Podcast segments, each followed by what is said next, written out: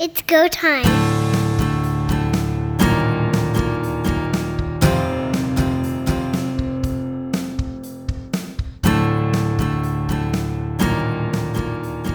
Harry Peter Grant.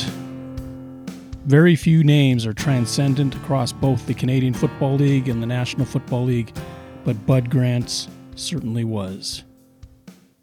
Welcome everyone to Quick Kicks here on Third Down Gamble. Don Charbon along with Heath Graham and Pat Mooney.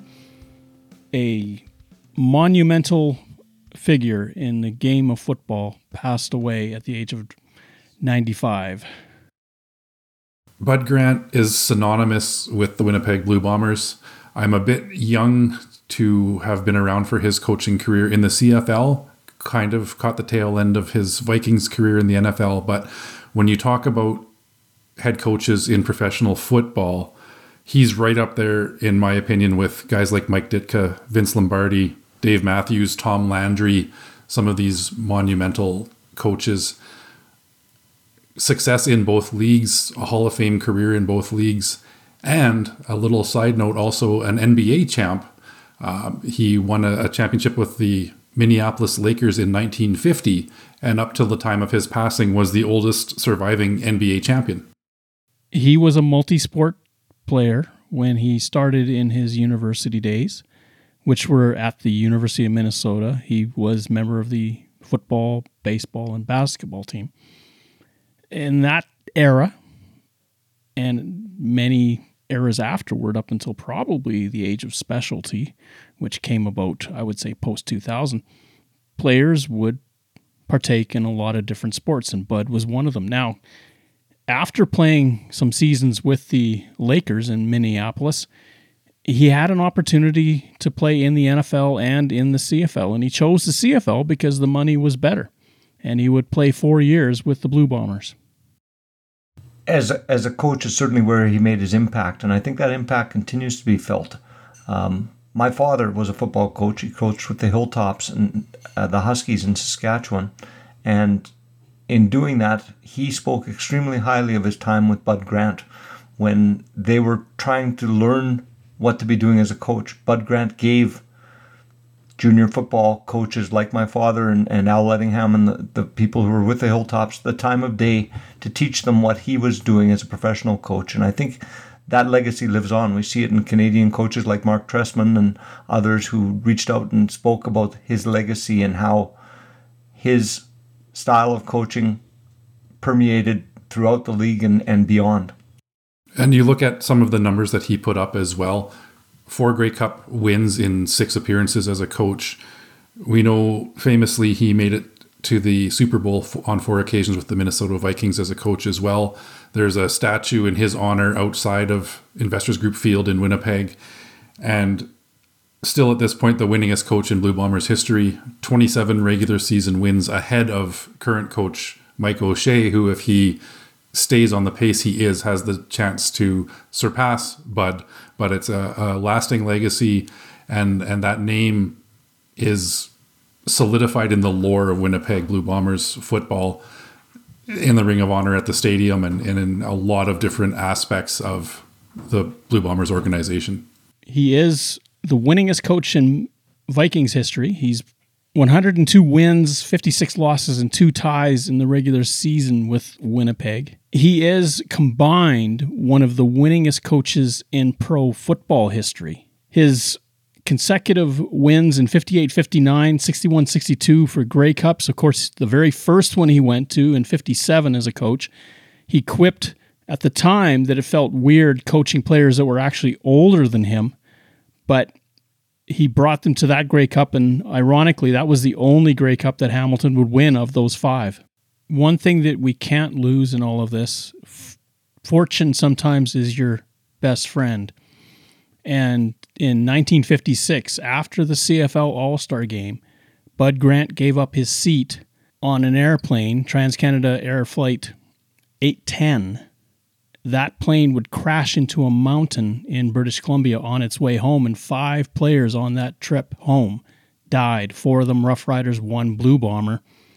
Fortuitous that that morning he chose not to get on the plane.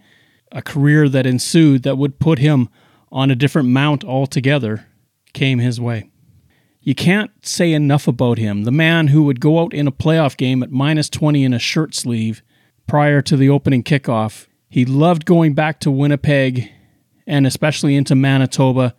He loved the outdoors there. He would always make treks back.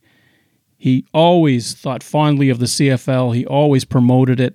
You can't say enough. And as I mentioned in the outset, he's transcendent. He is revered in both the CFL and the NFL. And that speaks volumes. You hear the the stories and the reverie from people on both sides of the border about what an impact he had on them as coaches, as players, and how important he was for both leagues and the success of the franchises that he was involved with. It's a, a legacy that his family can be proud of, and hopefully we uh, we as CFL fans will remember everything that he has done for this great league.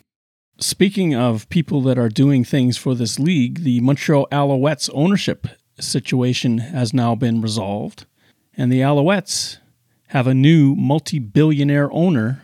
Pierre Karl Péladeau is the person who is now running the show. Of course, Quebecor is where he's most famously noted. I think this is a great move. I know you two spoke about it on last week's podcast, and uh, to, to bring someone of that nature into the ownership group, I think, is going to be phenomenal.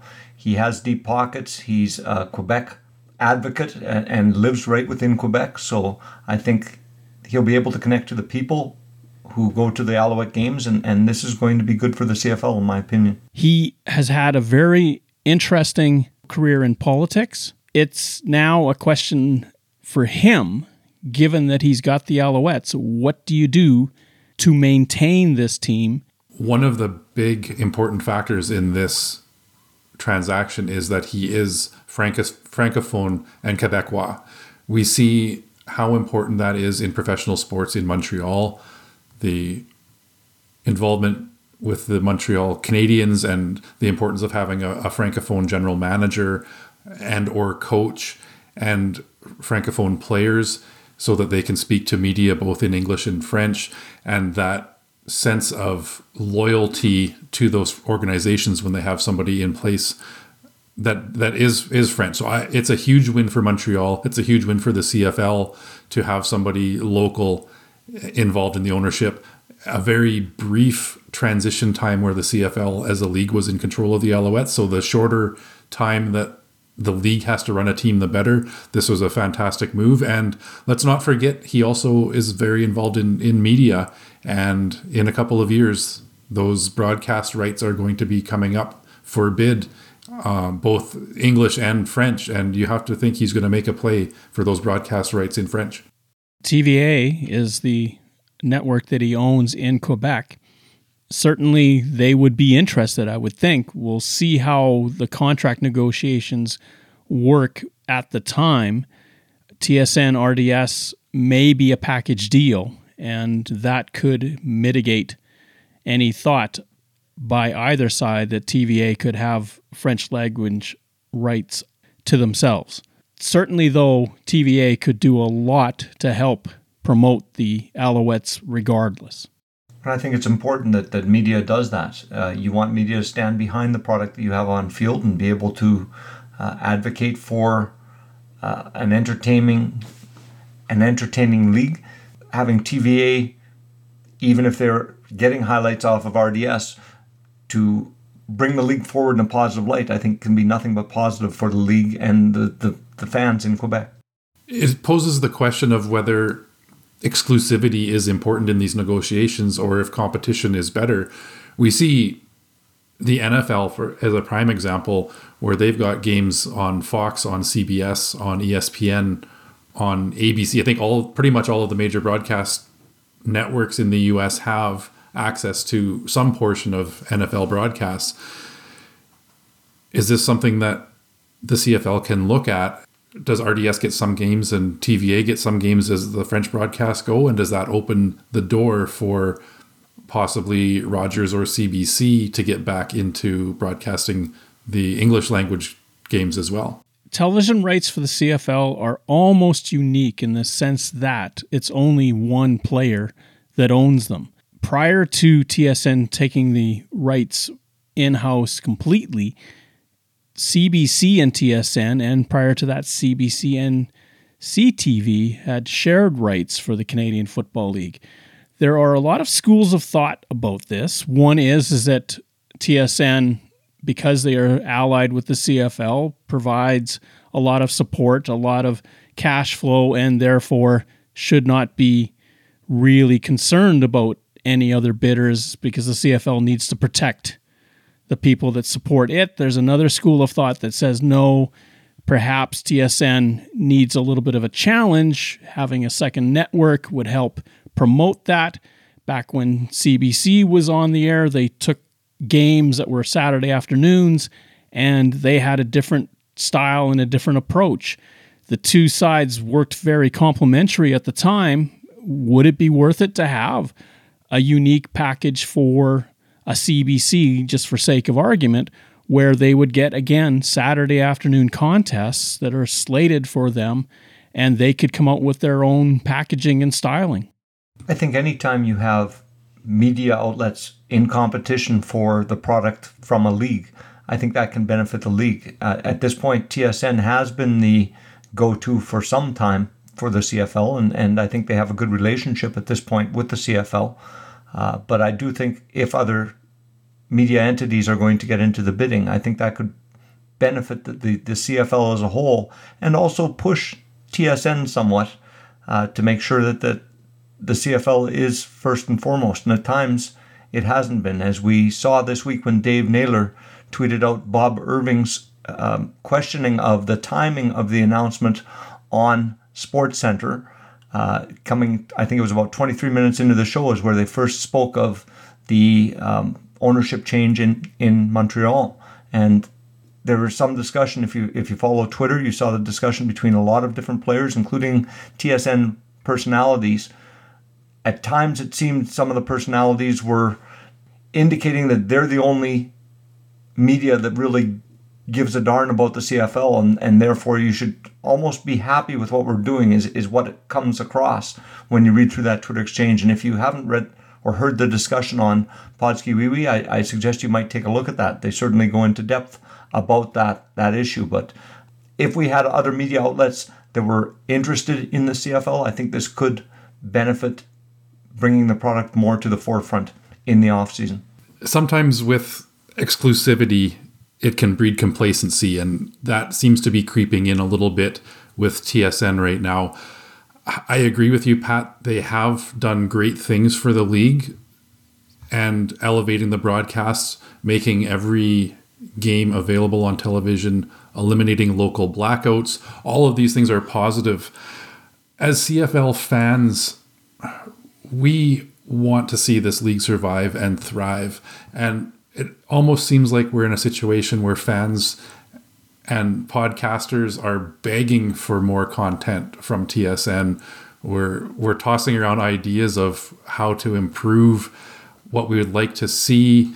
Unfortunately, right now it seems to be falling on deaf ears. I, I hope that they do understand and look at those numbers that they get on game days and how much interaction fans have right now and maybe look at bumping up the profile of the CFL a bit. The CFL in recent years has brought on dynamic owners.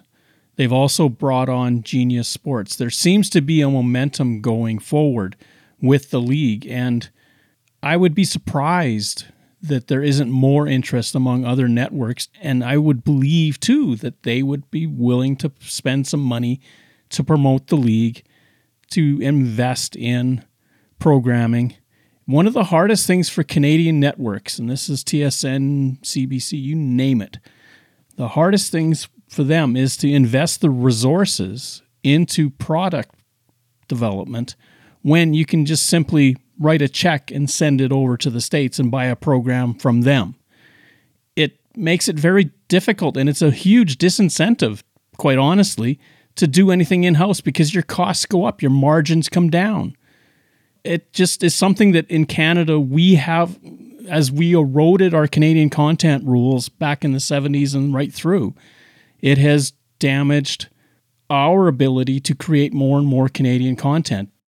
And I think many of these leagues do take care of themselves. They're they're more international in in terms of attracting people from like the NHL around the world, NBA as well. Um, the CFL certainly not there, but but those of us who are passionate about the CFL game, as you alluded to, Heath, we want information throughout the course of the year about the CFL, and TSN will put snippets in, but they don't seem to go as deep as they do into some of the other sports.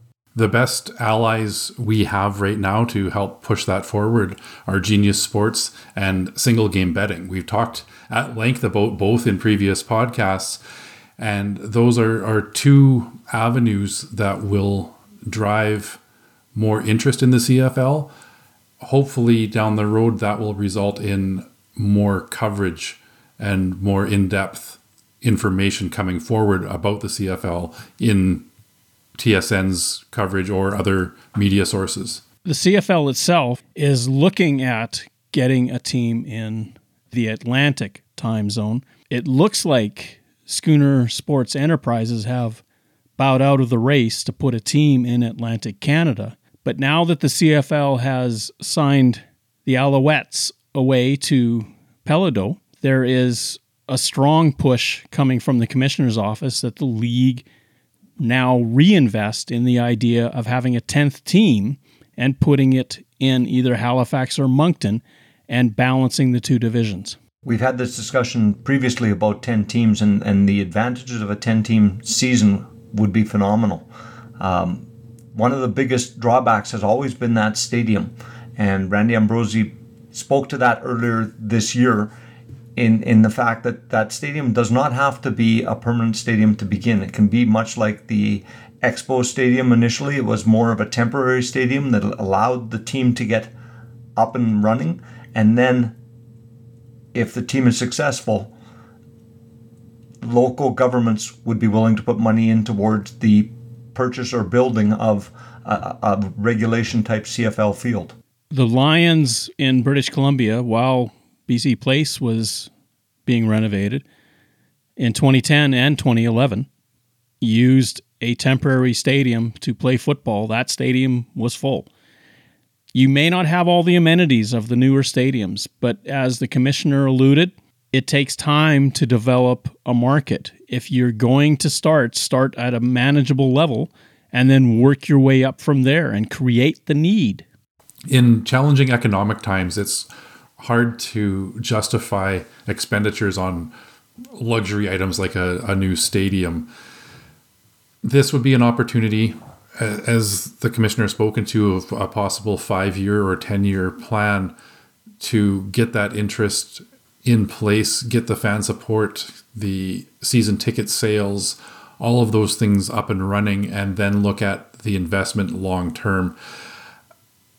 I guess the part that scares me a little bit is what happens if five years down the road, this team is in operation, but still does not get that support for a new stadium. Where do you go? Does that whole system collapse and they start looking at other locations, possibly Quebec City or somewhere else to get that 10th team to continue operating? Uh, the Expos started in Jarry Park and played there for, I believe, eight seasons before they moved to Olympic Stadium. For many people, the move to Olympic Stadium, although increasing the revenue stream for the Expos and crowd sizes, wasn't the greatest because Olympic Stadium was not really that conducive to baseball. You don't want to do that. Most of the stadiums prior to the recent spate that have come online were typically tied to some sort of Commonwealth Games, Olympic Games, or some other massive sporting event that would so for Halifax for instance if they had a Commonwealth Games a stadium may be part of that package. And there you go. You've got your opportunity. The CFL cannot get traction in Atlantic Canada and they're going to try with Touchdown Atlantic. Again they're going back with the Rough Riders and the Argonauts this year. I imagine they'll probably keep those two teams there because they certainly sell out Question is, where else do you go? Quebec City, Ville de Quebec is one that you could look at. London, Ontario would be another. Windsor, Ontario would be a third. You need a team in the Eastern or Atlantic time zone to make sure that the East has a fifth team. Quebec, especially, is rabid for football. Windsor has Detroit nearby, huge population base ish, and London is kind of in between. And at times we've seen them even move out to, to Moncton as well. So, I mean, there's lots of options of, of places. And I think in challenging economic times, as you spoke to, Heath, nobody wants to build a stadium and hope they come. You need the team there first to develop that following, to develop that fan base, and then once it's viable, I think it does behoove the city or, or local government, wherever that CFL team lands, to become involved. For the CFL's aspect of this, the other thing that they're promoting is the fact that, yes, Pierre Marc Péladeau is now in charge of the Alouettes. They've got Amar Doman in British Columbia. They've got the caretaker Bob Young in Hamilton. They've got a lot of new, deep pocketed owners that are willing to push this league forward. This, I think, has to be a bell ringing somewhere in Eastern Canada saying if there's momentum here, here's our opportunity. I guess that's where my question comes in here as to where does that money come from in Atlantic Canada? I will admit my ignorance in not knowing exactly who all was involved in the Atlantic Schooners potential ownership groups in the past. A couple of names that come to mind in Eastern Canada would be Irving and McCain, both huge multinational corporations with a lot of money. And if I'm the CFL and Randy Ambrosie, it's names like that that I am reaching out to. I'll refer back to what JC Abbott said on a podcast a couple weeks ago. The Toronto Argonauts to MLSE are a rounding error. If they lose money, it's a rounding error. Basically, they're not hitting the books that hard.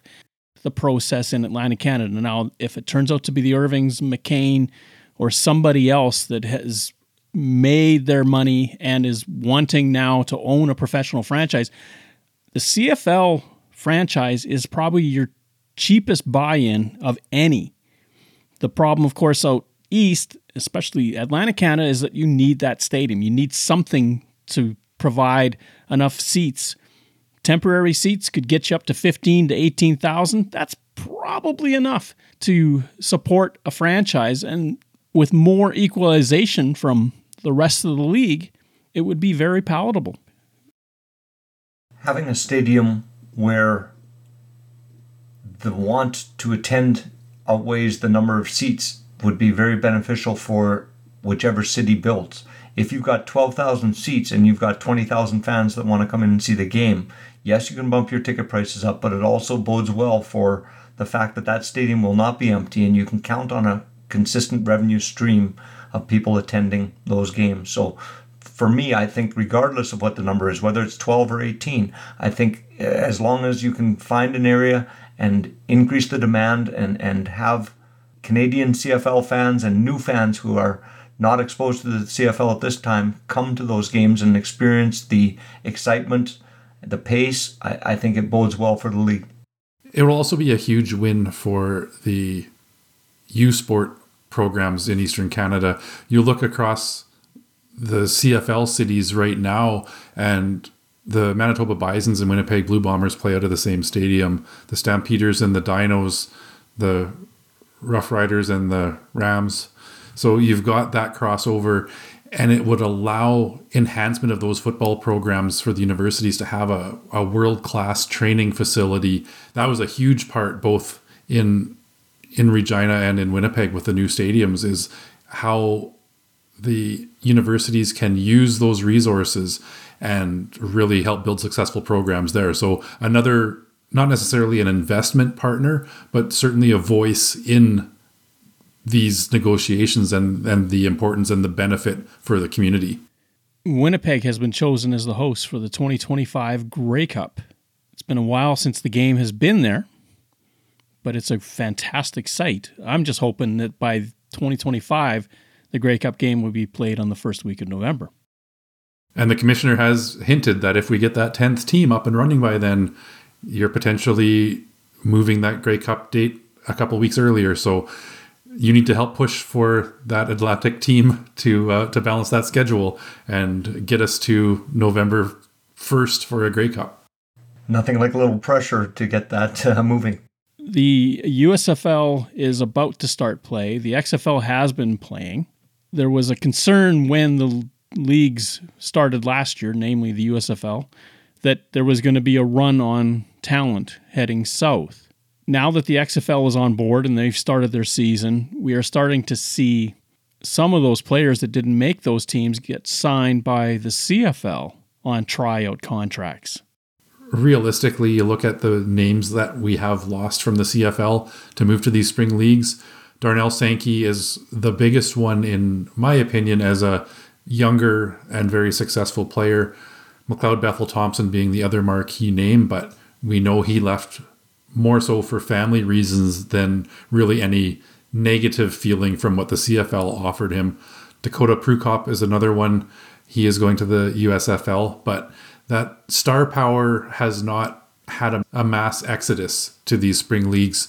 And the biggest challenge might be in getting some of the young talent and how to go about scouting and recruiting players to come up here from that age range. But the older players, the veteran guys, don't seem to be too keen on looking at those options. Some of these leagues, if they have young players, they may want an opportunity to continue to play beyond the XFL, for example. So if they were to come up to Canada and become one of the all stars here in Canada, they may get a different look from the NFL as well. If, if they go through a season and don't get a look, the CFL could look at this as, as a place to say, okay, we've got now post college players that are playing for a year or two and developing. If the NFL doesn't look at them, it may be opportunities for the CFL to look at signing some of the stars away from those leagues as well. Clearly, the money is better in the CFL. The problem for some players is that if they want to go straight to the NFL, then the spring track is probably better. I just worry about their health trying to do it that way. For some players, Kameron Kelly of the Tiger Cats, who got released early out of his contract, this is a place to make some money. We don't talk about it, but what if you go to the spring league, if you're a Kameron Kelly or Tremaine Washington, and you're looking at getting back into the CFL? Yeah, it gives you some opportunities for more paychecks prior to the CFL. You're going to come into this league potentially a bit late, depending upon your health and how quick that transition goes. So, for some of those players, this will be an opportunity for them to do that. And we talk about this pipeline going north or pipeline going south. One of the premier athletes that left the Calgary Stampeders after a Grey Cup win and went to the NFL has signed a contract extension. He has. Uh, Alex Singleton has signed with Denver for a three-year, $18 million deal that includes 19 million guaranteed. Now, he's been outstanding since he went to the NFL, but he's one of those young players who took a shot leaving the CFL to go to the NFL without any guarantees or money up front. Every now and then we get players who can make it. He's certainly an extreme talent uh, and has done very well in being one of the leading tacklers in the NFL in each of the past couple of seasons this is the kind of success that we as CFL fans need to celebrate. It's a huge loss to the league when star caliber players do move south and and have that success, but for the most part, we generally want to see that success. And uh, Alex Singleton is is a, a great story. Similar path to somebody like Cameron Wake, who had a, an explosive early career in the CFL and turned that into a, an all star Pro Bowl caliber NFL career. And Alex Singleton, not only is he having success as a player, but as a respected leader as well. He was a, a captain with the Philadelphia Eagles, and that leadership has carried through with the Denver Broncos here as well. He's a player that other football players look up to, and that speaks volumes to the quality of mentorship he got here in the CFL and that ability to move on to to the big league, if you will. And before we get away from the show, another tremendous talent has passed away. Glen Weir from London, Ontario. For those of you who remember the CFL from the 1970s, Weir played for the Montreal Alouettes. 203 games with the Alouettes, 72 until 84. Of course, the last few were with the Montreal Concords when the team switched names. And he had just a stellar career. Five time East Division All Star, two time CFL All Star, inducted into the Canadian Football Hall of Fame, won two Grey Cups. He will be missed. He was one of the greats in Montreal Alouette history. Thank you for listening to our show. Third Down Gamble is hosted on Podbean and can be found on Apple Podcasts, Google Podcasts, and Spotify. Follow us on Twitter at Third Down Gamble. Join us again, the Third Down Gamble podcast, audio worth watching.